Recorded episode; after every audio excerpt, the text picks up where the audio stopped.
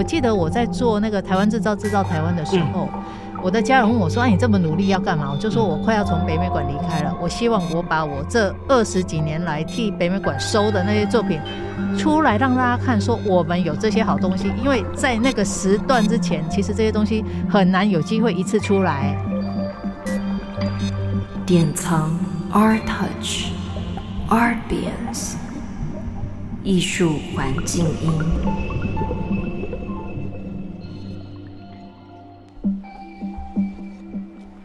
各位听众朋友大家好，欢迎收听典藏 Artbeans 艺术环境音，这里是艺术史系列艺术史去哪了，我们邀请到社会上各行各业艺术史训练出身的朋友们来与我们聊聊艺术史到底去哪了。我是主持人蒋妮，我是小董。那么节目要开始咯。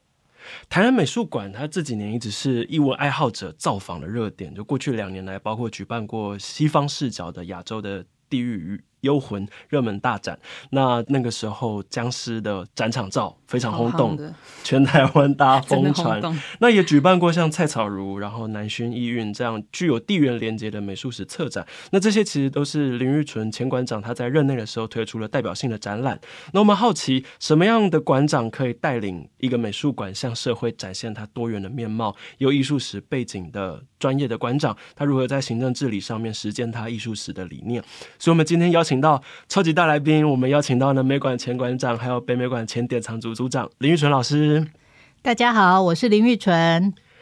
老师就是今天特别来跟我们录音，我们真的超感动。对啊，我也觉得超欢喜的。老师现在卸任以后受访，我们就设想说，老师卸任以后受访应该可以讲话比较没有包袱。应该可以问出一些辛辣的东西。我们通常都是有手有为。好，老师今天手背的那个阵势很严谨。那我们要松懈老师心房。我们从早一点的话题开始聊。好，事情是这样，我们在想访纲的时候，我们其实觉得很必要从老师的训练出身开始谈起，因为老师那个时候是在台大艺术史研究所还没成立的时候，那时候是台大历史研究所艺术史组，中国艺术史没有台湾，那怎么可以写台湾艺术史的论文？对，所以我是第一个，我是 Avant Garde， 对，还被之前的所长问说，你从中国，因为我原来要做南宋，因为我那时候私心觉得那个南宋时间很短，然后话很少，然后比较能够毕业，才怪，南宋好难写。对，我喜欢那个洗过的，然后那个半就是那个马一脚下半边那种洗过的，然后感觉好像比较容易。对，那正当这么如意算盘打的时候，研究院老师回来了。老师那个时候刚从哈佛回来，对，中研院，然后就是有来兼课。对，然后张光直教授就说他要了解，虽然严老师是做那个佛教唐代艺术，对，然后他就张光直教授他就起一个很大的研究调查计划，然后就跟严老师说你要做台湾的寺庙调查，那个宗教调查，然后如果是这样，那做艺术史呢，那是不是就台湾的美术史这个名词在那个时候大家还是非常不普遍的一个没有资料的领域，一片不能说荒芜，但是一片待开垦的原地，对。然后他回来了，然后刚好就是那一年的研一的暑假，然后他要开始计划要找助理，我从那个时候就开始了。如果是就是刚好跟到那一波。我打个岔，他是几年？1987。那就是应该是1988的那个暑假，因为1987我是刚考进，对，然后呢就是我就是读了1年嘛，要做南宋嘛，对，然后再来的就是要升研二，本来我们都是要去故宫实习的，对，那时候老师，对，因为那时候台大艺术史组，他其实他的既定目标就是往故宫去，我是第一个没有往故宫的人，离经叛道。对，所以会说你容易毕业吗？因为都没资料，对，所以包括要去做很多田野调查，真的是筚路蓝缕。那个时候要获得大家认同台湾美术史作为一个专业知识其实是困难的，对不对？非常困难。因为那个时候严老师他说过，他在中研院的升等，他早年不敢用台湾美术史的研究去提他的升等计划，他一直写佛教，然后中国的洞窟佛教美术，然后写到观音研究，对，才有机会开始有时间，他一直到去日本才有时间开始写台湾美术史。是，那因为他去日本我也快要就是进入毕业的阶段，你看那已经是2-3年了，所以我们是筚路蓝缕的，就是我要去投石问路，然后再把一些讯息说，老师那可能这一位艺术家的资讯可能需要，那我们再一起在第2次拜访第3次拜访。所以其实我算是一个很有勇气，如果要走任何的路啦，不一定是艺术史，那勇气是一个非常重要的。那就像很多人讲的嘛，你不是觉得他有希望才去做，而是你做了那个才有希望啊。哦，那个时候为什么选旅发艺术家？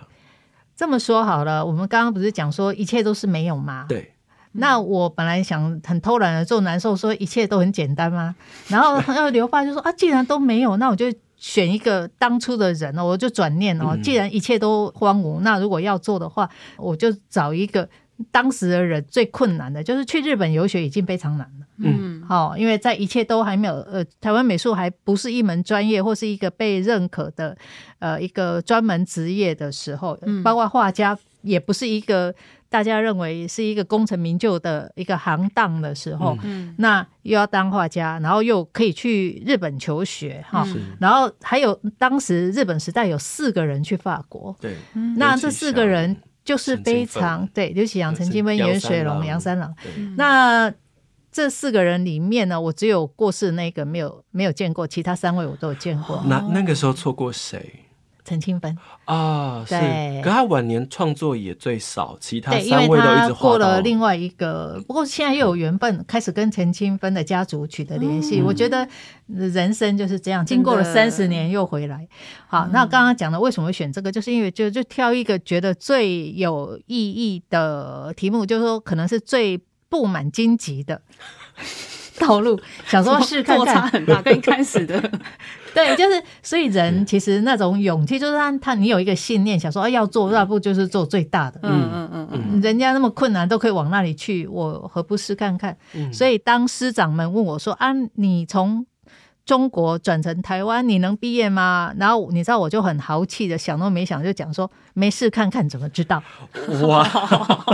战斗精神就是这种气魄。哎，干的早干啊，不能输。塞雷去砍没逃砍。哦，因为他的研究方法是跟中国传统绘画完全不一样，就是田野调查。对，就田调是很生猛的一件事情，而且要去面对各种不同的人，而且第一个就是说你要讲各种语言，那时候大家不大讲那个河洛话哈，闽南语哈。那甚至有些是客语啊，然后那个闽南语也是要慢慢的。后来发现，其实，在日本时代的他们的语言其实是比较优美的，它比较有文化修养的，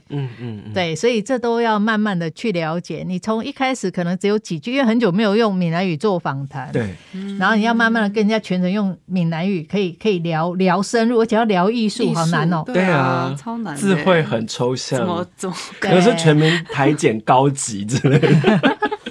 我连点菜都很困难那个时候我看到严老师收藏的刘启祥的典藏资料，然后就看到说哦，您那个时候跑去小平顶，对，然后去小平顶的时候其实也是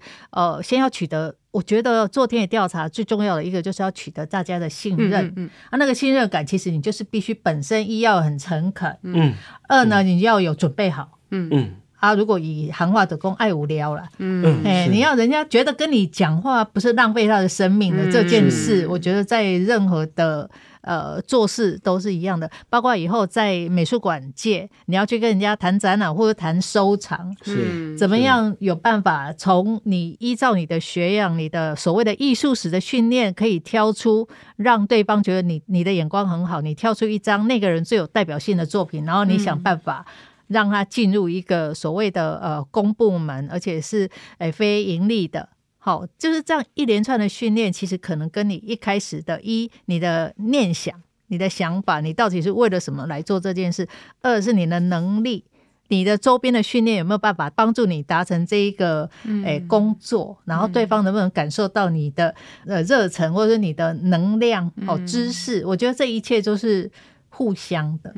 我觉得老师刚刚讲到，我觉得有两个关键字，一个是关于诚恳，因为诚恳这件事情听起来很抽象，但是在做典藏组的时候，你要面对艺术家本人，要面对家属，家属的要求可能比艺术家本人更多，因为那是他自己传承而来的。还有另外一个很重要的是在开拓知识方面，你要怎么样把从田野里面捡回来的东西结构化的把它放进一个知识系统，我觉得这跟您后来在美术馆做典藏组有非常强烈而紧密的关联。对，因为至少我做了学生时代的勤劳的跑，然后就是会知道哪些重要的东西分布在台湾的哪些地方，无论是藏家手上或是家属的手上。对，然后你就是我先5年的展览组嘛，北美馆25年，5年的展览组办展览的时候，当年如果是只要靠一个人，比如说一个画廊就可以借到作品，我一定是跑10个以上的，我会去以田野调查的那个脉络去做那个调查，然后挑出觉得最代表性的作品。是，这就是所谓的艺术史训练会帮助你的工作。不了解的人会觉得你很爱出去玩，怎么一天到晚出差？对不起哈，我们是去工作。对 对，那我要岔题一下，因为您讲到您先在展览组5年，那个时候是1992到北美馆，那个时候1990年代是台北，至少台湾或台北画廊最蓬勃的时候，那个时候比如说阿波罗大厦、归董龙画廊，那会不会比较好借还是比较不好借？我好好奇这件事。 我觉得因为我从大学时代我就时常没什么事，我都是从政大然后坐很远的车，然后到东区春之画廊、阿波罗大厦，那整个就是282是就到那边，然后就可以整个假日就在画廊混。哦，对，所以我从那个就是从大学还没进研究所，我就是都在逛画廊。我们那时候的画廊其实还算蛮怎么讲，那也是要勇气，因为人家那个是买卖的。对啊，那哪像我是一个学生，然后背个那个布包，然后就这样穿个布鞋，然后就这样冲进去，然后看一看，然后冲出来，然后他们也不会挡我。不过那时候画廊真的跟后来的商业性那么强的画廊是不大一样，因为那时候在美术馆才刚起步的时候，或者是那时候其实有些美术馆都还没有成立，那画廊其实某种程度了也扮演了台湾艺术史的一种承接的工作，因为艺术家必须有发表的地方。然后我觉得进去看的时候，他们其实反而是一种觉得有趣哦，这个怎么会有年轻小孩有兴趣哦，那就应该说我其实大学的时候就参加过2个社团，一个叫做彩虹社，一个叫丹青社。彩虹就是西画，丹青就是水墨画。哦，对，所以我是从大学时代就也拜访过很多艺术家的工作室，包括朱明。哦，所以就弥补了您当年想念美术系没有念美术系的遗憾，对不对？我有考上哦，我知道。我们那时候有看到，我们做准备说，有考上，放弃了，没有去。呀，所以某个程度是因为这样子的一个训练，所以以至于就是我后来在做田调，就是当离开了大学到了研究所，然后进画廊也很自然，因为有些老板其实都看过，对，然后就他们也知道，这个人好像从那个在那边玩票了，已经好像真的也要做，好像要做一些什么。直到我进入美术馆，那就是真的好像可以一起合作咯。对，所以只是说我会不会只用一个单一的，我会多找几个。对，所以我就会比较用自己的训练去挑，比如说有一位艺术家叫萧如松，是他的第一个展，我办了很多当时大家不重视，现在都觉得他们很重要的展览，比如说萧如松嘛，然后林克恭，是，然后这些都是我都不会只有单一来源，我都去找。很不容易，像萧如松现在要办展览难度极高，因为他的后代在海外。这个有很长的故事，我们先略过。我觉得刚刚除了诚恳以外，还获得了一个重要关键字是勤跑。跑这件事情，除了自己的动能要强，还需要有一直能够面对人的热情。我觉得这件事情很重要。呀，就是你会发现哦，原来啊，你跟我阿公见过面哦，哦，你跟我谁谁谁见过面哦，或是亲戚朋友，所以我有一个小小的外号叫做，叫做户政事务所，因为我们其实要有善意，因为其实很多，不要说恩怨情仇啊，有一些事情其实我们要过滤，嗯。对，嗯嗯嗯，那所以有时候其实人跟人相处哦，有时候你要不要一拿到资料就想爆料啊？是。这很重要，嗯，对，嗯嗯，是因为老师这样的人格特质，所以在南美馆很快大家就记得你吗？就隔壁的什么鱼汤店，就啊，馆长你来吃饭，没有，他们就会说，哎，我都在那里也等哎，嗯嗯嗯，对。那个时候您当南美馆馆长，团队里面念艺术史的人多吗？哎，其实没有很多哎，就像我当时去北美馆的时候，也是因为北美馆那时候因为很多国外的展览或什么，所以很多是美术系的、中文系的跟外文系的为主，各国语言啊，嗯哦，然后做艺术史的非常少啊，嗯哦，然后如果是以台大的话，我当然是第一个啊，嗯，因为是第一个做近代美术的嘛，所以我是台大，不只是做近代美术，我还是台大第一个进美术馆的。哇，对，因为之前都是去故宫嘛，对对对。然后到了南美馆也是啊，就是说大部分都是念，当年没有博物馆管理、美术、行政、艺术行政相关科系，也没有那种考试，也没有高普考的，对，对。然后到了南美馆的时候就有这种科系的，嗯，对。然后去国外留学回来的也有，所以其实是整个的环境是在改变的，嗯，对，其实变化很大。但是这一种科系的。一做艺术行政呢，他们对艺术史就不见得那么熟，也许都有上过课，可是就是比较浮光掠影，嗯，对，但是我就是会，他们也会感受到我很重视艺术史，嗯，所以我就会用我工作的模式，我常常会展览策展人一定不会挂我的名字，但是他们要出去的东西，如果在我的任内，我一定要看过，嗯，那个他怎么组织，嗯，对，但是我不会太多干预，我只会说这个不大合适，我们会避过什么一些在学术研究上或艺术史上，你需要注意的问题，嗯，哦，对，那这个事情就是我在背后当推手，嗯，对，我觉得老师把我刚刚的问题讲完，就是因为我们之前在反正就是之前我在艺术圈的时候，有个前辈跟我说，我那时候他犹豫说我硕士到底是要念艺术行政，嗯，还是艺术史，是，对，然后他那时候跟我说，去念艺术行政、艺术管理，不如去念艺术史。对，那老师觉得这个说法，应该是这么讲，艺术行政看起来好像是一个比较方便的门票，嗯，但是读的人多，嗯啊，然后因为艺术行政的人多半都会做当代的，因为就是大家就会好像有共同的话题，有比较当代的议题，然后一下子就很多朋友来帮你站下，然后一起开幕拍拍手。然后艺术史的都是过去的哈，然后也有些也许是已经过去很久了，来开幕人没有太多，但是有看不见的朋友在这，你要耐得住寂寞，然后我就说你知道你在做什么，然后你那个我常常讲一句话，就是所谓的历史啊，以史为鉴啊，鉴就是镜子嘛，那其实很早魏征就说过，唐代那个鉴的意思，如果我们现在以开车，我常常用开车来讲，说你的后照镜是往后看，是为了让你很稳的往前开，嗯嗯，所以看起来无用之用是为大用，好吗？嗯，还有哲学的真的，哦，各位念艺术史的同学们，你听到了吗？放心啦，好，放心，前辈给你指路。不过某个程度你还是要有很多啊，比如说，也许你们刚刚有一些小小的，就说，做如果要进美术馆，除了艺术史还有什么？我那时候都跟我。可能的同事们，因为年纪够大，就是年纪小的同事，我说可以的话多去念一点法律、民法、刑法、著作权，那些我都会逼着我。那时候我在典藏组当组长的时候，都要说你们一定会遇到这些，是，所以一定要去搞清楚继承权、是著作权，是啊，然后那个行政裁量啊，很多很多，这些都是。因为我以前也不喜欢法律，但是你进入那种管理的系统，你就发现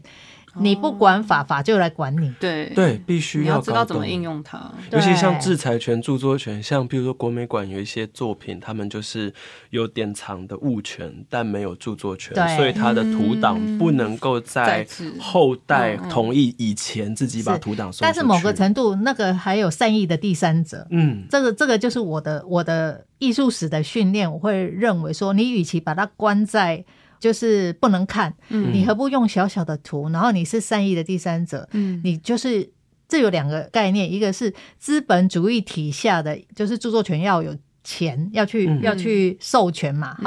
那这个是从英国那边特别注意的嘛，然后它就会变成著作财产权，它是一个财产，是个可以获利的东西，但是另外一种所谓的 CC， 它就是那个著作财产权，它其实你这个物品创作出来，你是为了文化要大家所共有，其实这有某种程度你要去打量。那我在北美馆那么久，我买了很多很重要的作品，但是我都会给它公开，我无论有没有著作财产权，我甚至跟我同事说，如果可以的话，我们提一笔钱去法院，如果有人来告我们，我们就去付钱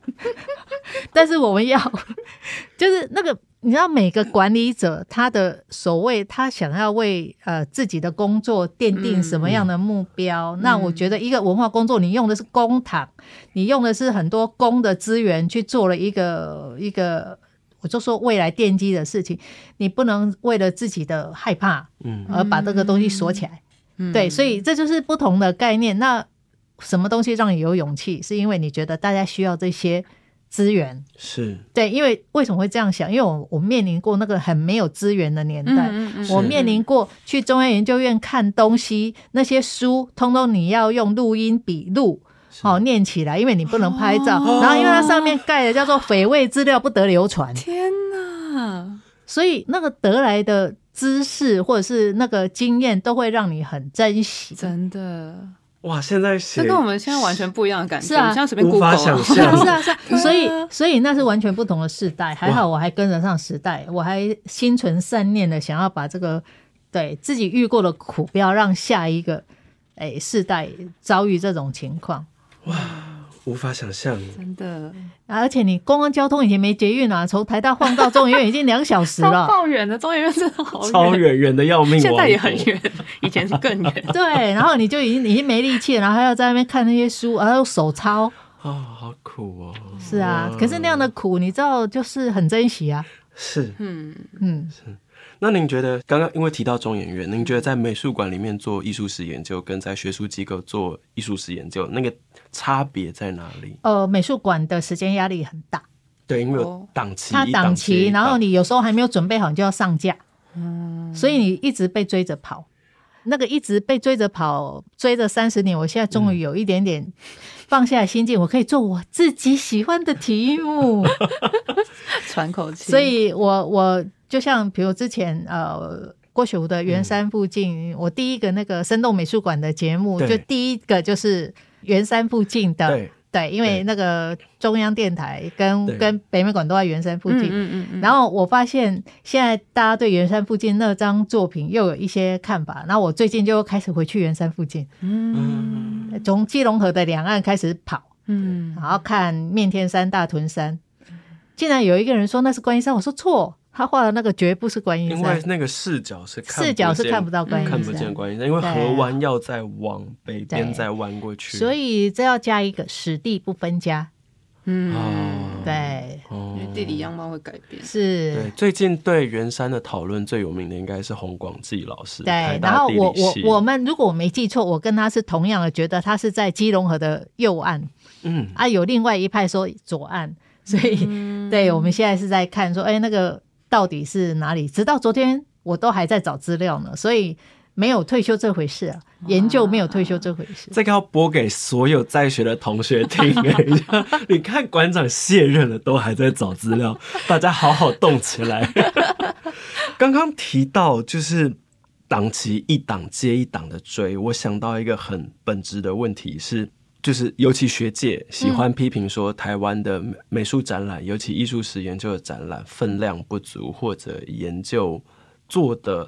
不到很扎实，然后档期就到了，然后就开了。嗯，您觉得这件事情是台湾的艺文机构现状可以解决的吗？慢慢的，就是说有些人做第二次、第三次就会有改变。嗯，哦，那你去看嘛，看100年的展览、120年的展览，像陈澄波，我刚好都有做到。嗯，哎，我做了20年，你看这年龄这样很容易就，他的100岁我做，120岁在北美馆是我做的。我们不要算哈，各位听众不要算哦，好，刚好18岁。对，那其实就像现在我刚刚其实前1个小时才去看何德来，对，当年跟现在当然就是要很多事情水到渠成，是。那所以其实很多时候就说你就是用累积的，很多时候没有开始。就是没有打开那个门，就像我当时如果听说啊我不能毕业我就不做台湾美术史就没有啦。嗯，是这个概念。就像那时候陈澄波的资料要不要公开，那可能有一些学者会认为说啊这些东西都还没有研究你就公开，可是我的概念是你要先公开吸引很多人来研究。啊，嗯，这是不同的概念。所以有时候我们是我刚刚有讲过一句话，投石问路，是，哦，那你就是要有多少能力做多少事。你如果等到全部都弄好了，好像等你那个焚香操琴斋戒沐浴之后你才能干嘛，那对不起人家不等你。对，尤其研究其实一波接着一波的往后推，对，你就是成功不必在我嘛。哦，这很感人的精神呢，因为很多馆员会纠结在一个我觉得我快要突破了什么东西，我好像插了史料缺了一片，我很想要在这次的展览里面公开出来的东西。是，就是你有最好，没有的话你难道那么怕被超越吗？我的意思是说，像我一直乐于当垫脚石，嗯，对，所以我不会有那种不开心的感觉。其实就是一直往前做，所以你要有勇气，还有你要有兴趣，你知道你做这个事是为了后面。对，我记得我在做那个台湾制造台湾的时候，我的家人问我说，啊，你这么努力要干嘛？我就说我快要从北美馆离开了，我希望我把我这20几年来替北美馆收的那些作品出来让大家看，说我们有这些好东西。因为在那个时段之前，其实这些东西很难有机会一次出来。对，而且那个英文名称叫 Formosa Information ING 的，对，那个都是其实就是累积到一个工作能量，你知道要干嘛。那也是因为台南美术馆说他要做台湾美术的再研究，我才去台南呢，不然离乡背景很远呢，对，抛夫弃子哎，对，小孩还在念大学，我记得那个时候。对，所以就是好，然后我那时候就是跟我的家人说，我其实只是为了，很奇怪，你说他是有点浪漫没有错，或者是某种支持我的做很多事，就是我就说我就为了学弟妹的一抹微笑啊，看到那些图很开心，好浪漫哦。有帮助到学弟，我那个时候我那一届考笔试的时候出了张李德和，我是因为有看那个展览，台湾制造台湾帮我之前真的不知道嘉义有一位才女叫做张李德和，她会写诗，她会画画，然后她家是一个，对，然后是一个，她家是一个艺文的聚会场所，对，有造福后代，有，因为我后来去南美馆发现很多人对台湾美术，那些留学法国的或哪里对台湾美术的印象是那个展览。虽然那时候还没有什么网络什么，也没有什么对，但是我就是默默的做了一些事，包括你们知道吗，做过台湾近代有画作邮票的是我推的有好几个近代画作邮票推了好几年走在很前面，是，然后默默的做，但是我不是那一种，对，我反正就是一个比较低调的人。确实是，像那个时候做生动美术馆，您也没有露脸，您就是用很低调的旁白林育纯，然后研究林育纯，对，叫做台湾美术史研究者，是非常低调，而且那个时候还是 podcast 还没有兴起的时候，对，那其实某个程度就是说，这会让我走得比较实在，然后不会因为外面的很多风风雨雨而改变你对未来的想法或对文化的想望，因为某些时候人也很容易被打击嘛，对，但是你只要有一个目标啦，那我觉得这个是跟那个当时的追求台湾文化往前的一些前辈艺术家们学的，因为他们其实也没有为自己是，对啊，所以时代是不一样的啊。有时候人家说，哎、欸，什么什么最后的文人啊，或什么什么啊，那个最后的文人其实会一直往后挪，一直往后挪。只要有这种信念的人，他就可以再接上去，接上去。那只是时代氛围啦。现在其实有时候好像要顾好自己的人生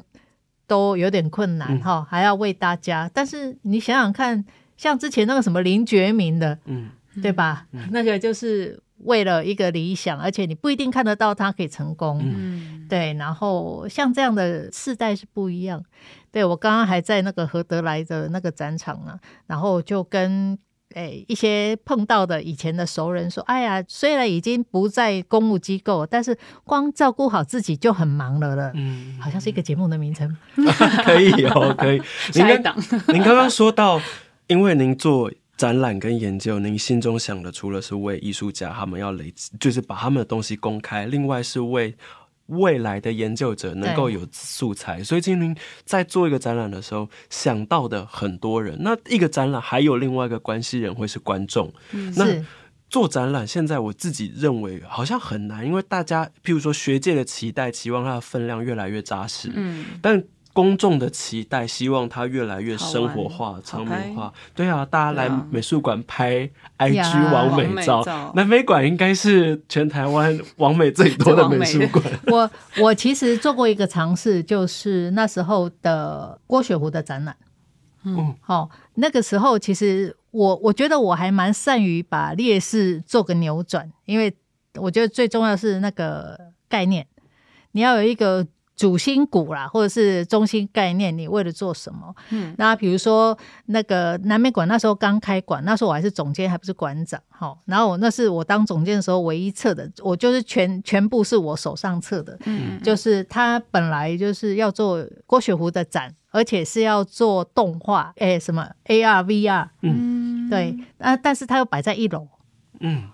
那我说如果只有 ARVR 那个，虽然可以迎合大家对于一个新科技、跨界领域的一个想法，但是呢我觉得艺术史的分量还是要有。对啊、哦、而且那时候虽然还没有疫情呢、哦、我做的时候还没有疫情哦，但是还好我做了一件事，就是我去做艺术史的调查、嗯、然后要把它的那个放在中研院的一些草稿拿出来，然后跟他的画作做比对，就是把它做一个艺术史的手法的展示、嗯、然后把大家以前从来没有看过郭雪湖那么多的手稿对草图、嗯、然后把它弄成一面完美墙、嗯、然后也看到说、欸、它的成品之后跟成品之前的差异、嗯、然后我的定义就是郭雪湖他是一个最成功的职业画家，是我把日本时代的那些画家作为要用艺术当谋生的人的这样的一个角度，以前是不被就觉得那是画匠嘛，职业画家是有点被忽略的。如果我们说所谓的台展三少年，林玉山跟陈进，陈进不需要，嗯，但是大家贵修，对他不需要用艺术谋生，嗯。林玉山后来有在大学师大教书，嗯，所以他有正式教职，嗯。郭雪湖靠卖画，嗯。这真的就是一个职业画家，找到了这一点、嗯、你就会去突破那个所谓的士大夫观念的那个想法，而且回到那个真正以人为本的那个内心，他怎么样用他的创作，以一个艺术创作去养活一家人，还培养出很多的、很好的那个叫做子弟、嗯哦、那有这个概念之后，你会觉得那个画稿不是那个弱点，是、就是重点。那啊，因为我的缺点是我那时候我们那个新开的馆啊，温湿度或怎么样，我一时之间没有办法借到当年替北美馆买的那些南街印证啊那些图也尽力，可是借不到，这个我们都了解，所以我们就是用、动画、ARVR 去体验，所以所有的这样子做，很可惜是因为遇到那个疫情，否则那个展览的影响力会更大，是、嗯、对，但是也还好有做那个，后来 ARVR 都不能用，对，因为你不能接触，碰眼睛、碰脸、喔嗯嗯、对对对对、哦、对，但是还好，还是大家有看到那个展览的能量，对，所以它也是会变成是十大公办好展览的其中之一，是对，所以那也是一个就是如何让所谓的艺术史的判断的资料，好、啊，那时候我也在中研院在挑那些作品的时候，那就是很快啊，1000件的稿子，你要挑哪些嘛？对。那你就要知道你为什么要挑这些图嘛。对，专业的经验累积跟判断，对，而且要很快。比如说大家的时间都是时间，所以你必须要在2个小时之内选好、哦、而且你要告诉大家说这一张非这一张不可，然后对方说破破，我说破破也可以展、哦、对，因为它很重要、哦、然后还有就是说，因为对于整个艺术史的概念还有它的人生脉络的影响，你要定调一个展览题目。我就是说它叫做心来收宅嘛，就是望乡嘛、嗯嗯，回望他的家乡，因为他其实从年轻画到1930年代，一直到就是1990年代，都还在画观音山跟容克船，包括他回不来台湾都画这样。所以我后来挑了一张非常小的，大概 A4 左右的图，把它放成主视觉。在我挑那一张之前，就是没有人敢用一张 A4 的。嗯，对，会怕不够有代表性，对对对，来代表一个艺术家的历程。对，可是他就是代表我认为那个他的发展，他航向世界。好、哦，海洋航向世界，然后后来航回来他的内心的所在。那张图我最近下一篇文章，我给那一张图下一个名称，因为它是无名嘛。是，我心内的三彩船。哦，哎，心内三彩船。嗯，对，因为三彩就是容克船，就是、或者那系列的船，就是台湾对外贸易、对外交通17世纪以后的那个彩船。容克船，所以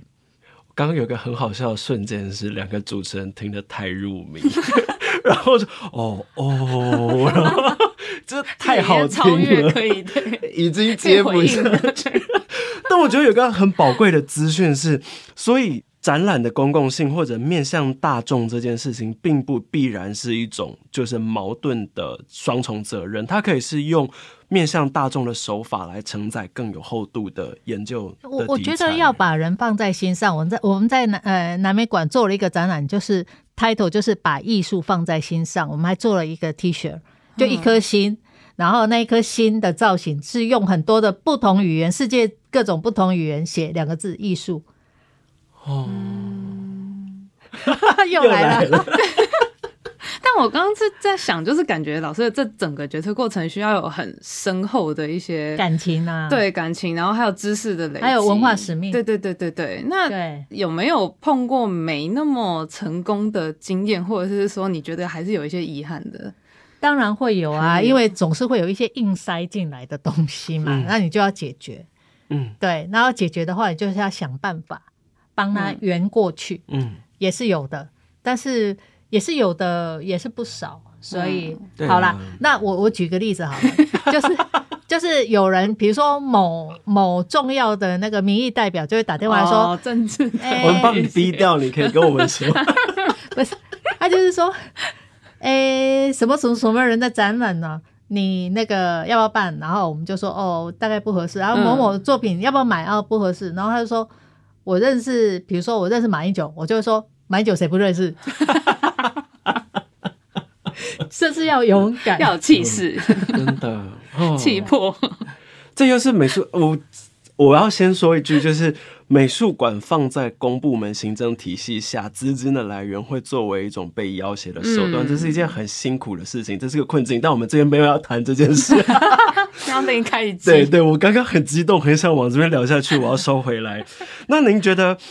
从美术馆的专业人才需求来看，艺术史的学生放在美术馆里面，它最大的价值是什么？这个问题有一个前后文，是因为有一位卸任的故宫院长他说过说啊，艺术史出来的学生都很好啊，会写研究，会写文章，就是不会写公文。我想说这个问题是错的，因为全台没有人会写公文，对，不会有一个大学或研究所教你怎么写公文，那所以他去期待一个艺术史毕业的学生写公文，我觉得这是一个错误的期待。那学生到底艺术史毕业生在这个工作环境里面，他能发挥最大的价值，您觉得是什么？我觉得就是要有自己的判断，好，然后当然你就像你要面对很多的压力，很多的困难，那如果是一个很值得你办的，你会愿意他在艺术史上有位置，你就会怎么样困难你就咬着牙，你就是就是怎么样的熬夜，你就是会觉得你要把它做出来。对，那如果遇到很多的困难，你要去拒绝别人的时候，你就会说啊，如果你把它放在台湾美术史上哦，它可能可以再等一等。嗯，哎，我们先办完谁谁谁，然后再来做什么，或者是你要买什么作品的时候，人家一定要塞这件作品给你，就会告诉人家说，哎，那一件不错啊，某某某的哪一件那一件，可能我如果现在有就是有限的经费，我觉得先买那一件，再来买别件。是，它是帮助你判断，但是这只是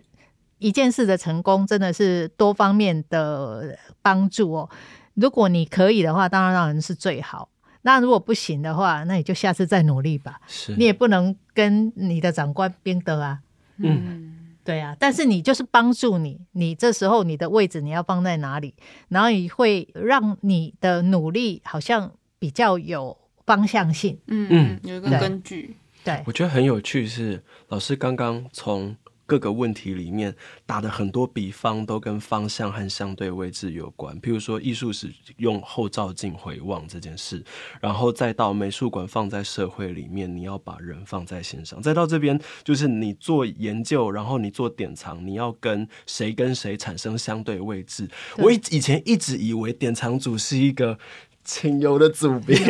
没有，所有的市议员都会说你为什么买这个不买那个，把前面前10名的那个前10名的价格最高的列出来给我，这个都要去解释啊。是，好，价格前10名，好，或者是那个件数前10名，是以前他们都喜欢做这个统计资料，是对，还有以前会遇过说，其实这个都跟时间有关了。在也许20年前，一件作品不可以超过多少万，对，然后后来一件作品1000万也可以下手。对，所以这个其实要有很多，那更不用说后来文化部，我没有跟到那个那么开心的时刻，就文化部那个什么前瞻计划，对，那种就是好啦，其实很多很重要的作品在前面已经买过了，然后比较可惜他们的钱没有前瞻计划那么多，对。对，不过这一切都是缘分，对对。您刚刚讲到南街印证的时候说，是您在典藏组的时候，还有圆山，对，还有圆山附近，然后是因为我办了一个展览啊，东洋画探源吧，那也是一个故事，所以那些是您任内主导买下来的。我不能说我是典藏组做收购20年，好吗？哇，功在家国，我们来宾鼓掌。我是很低调的，比如说那个香园古董，对，香园古董的家我去过3次，那一对屏风我是拿回来的，他们直接送，对，那是我拿回来的，因为家属大受感动，然后后来把那一对屏风。那你要不要讲那个香园古董的那个叫做什么？就是《立岛名花鉴》。对，《立岛名花鉴》的封面是因为他的另外的家属，就是香园古董的妹妹的儿子，是，然后就拿了一张那个就是他的封面。灯笼花是不是就拿来？他就是立党名花鉴红花，对对对。然后他来见我们说啊，谢谢你们对校园古董做很多事，然后没什么要送给你的，这一个可不可以给你？我一看说这艺术史上，我说这得是封面哦，请捐给妹妹馆。来宾再来一次掌声，好精彩哟！哇，对啊，那个照片都有。后来我办了展览嘛，凝望之外什么，他们都有回来看。所以这样一路听下来，其实在您的专业生涯里面，艺术环境一直在变化，是啊，从譬如说议会如何管理一个公立美术馆，是啊，然后一个美术馆怎么跟社会大众发生关系，一直在转变。要不要再听一个比较当代的？好，不是有那个威尼斯双年展吗？对，袁广明我们不是有收藏那个西门町吗？对对，然后那时候议员都会跟着文化局的人，或是我忘了是不是文化局，那时候文化局成立了没有，就是会一起跟市府的人去威尼斯考察，是还绑在教育部年代的事吗？教育局吗？对对对啊，反正就是他们去考察的时候，后来发现就回来就不开心，议员不开心，为什么？因为虽然袁广明把那些人啊，就是他用手动的方式，那时候电脑技巧也没有很好嘛，把人一块一块都删除，变成一个空无人烟的西门町，因为西门町应该很热闹嘛，又不是说你一声令下就是万安演习，然后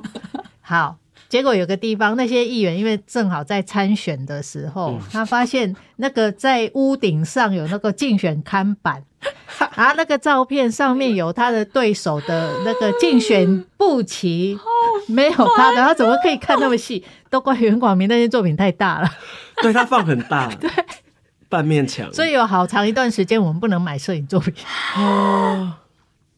这个太细微的、哦、对，很有趣哈、哦啊。我们这集真的要把收听率推起来。天哪、啊，不可原谅。那您觉得现在到处都开美术馆，就是只有公部门的角色来说，您怎么期待它？它跟社会会关联更紧密吗？或者就是念艺术史专业的人将来会更多选择吗？您觉得？我觉得现在是一个多能力的时代。嗯嗯，对，所以艺术史只是一个。怎么讲，就是一个基础训练，是嘿，就像那时候有人，我们那个世代说你念哲学你以后完蛋了、嗯、可是并不是啊，哲学可以帮助你看很多的讯息，很多念哲学人当记者当得很好啊，对，嗯，对啊，因为他思辨能力很强啊，所以我觉得还是按照就是我觉得啦，我现在都跟我的周边的人，如果有兴趣我就说你就放心去，然后你如果觉得哪里不足，嗯，你就去补足那个缺的部分，嗯，好、哦，然后最重要是要有兴趣，没有兴趣都做不下去了，真的，是，对啊，好不容易拿到一张执照进来，然后忧郁症发作，我觉得这也是很困难的事情。嗯、你真的要真的自己有自己喜欢的事，那再怎么困难，应该都吞得下去，要热忱。嗯，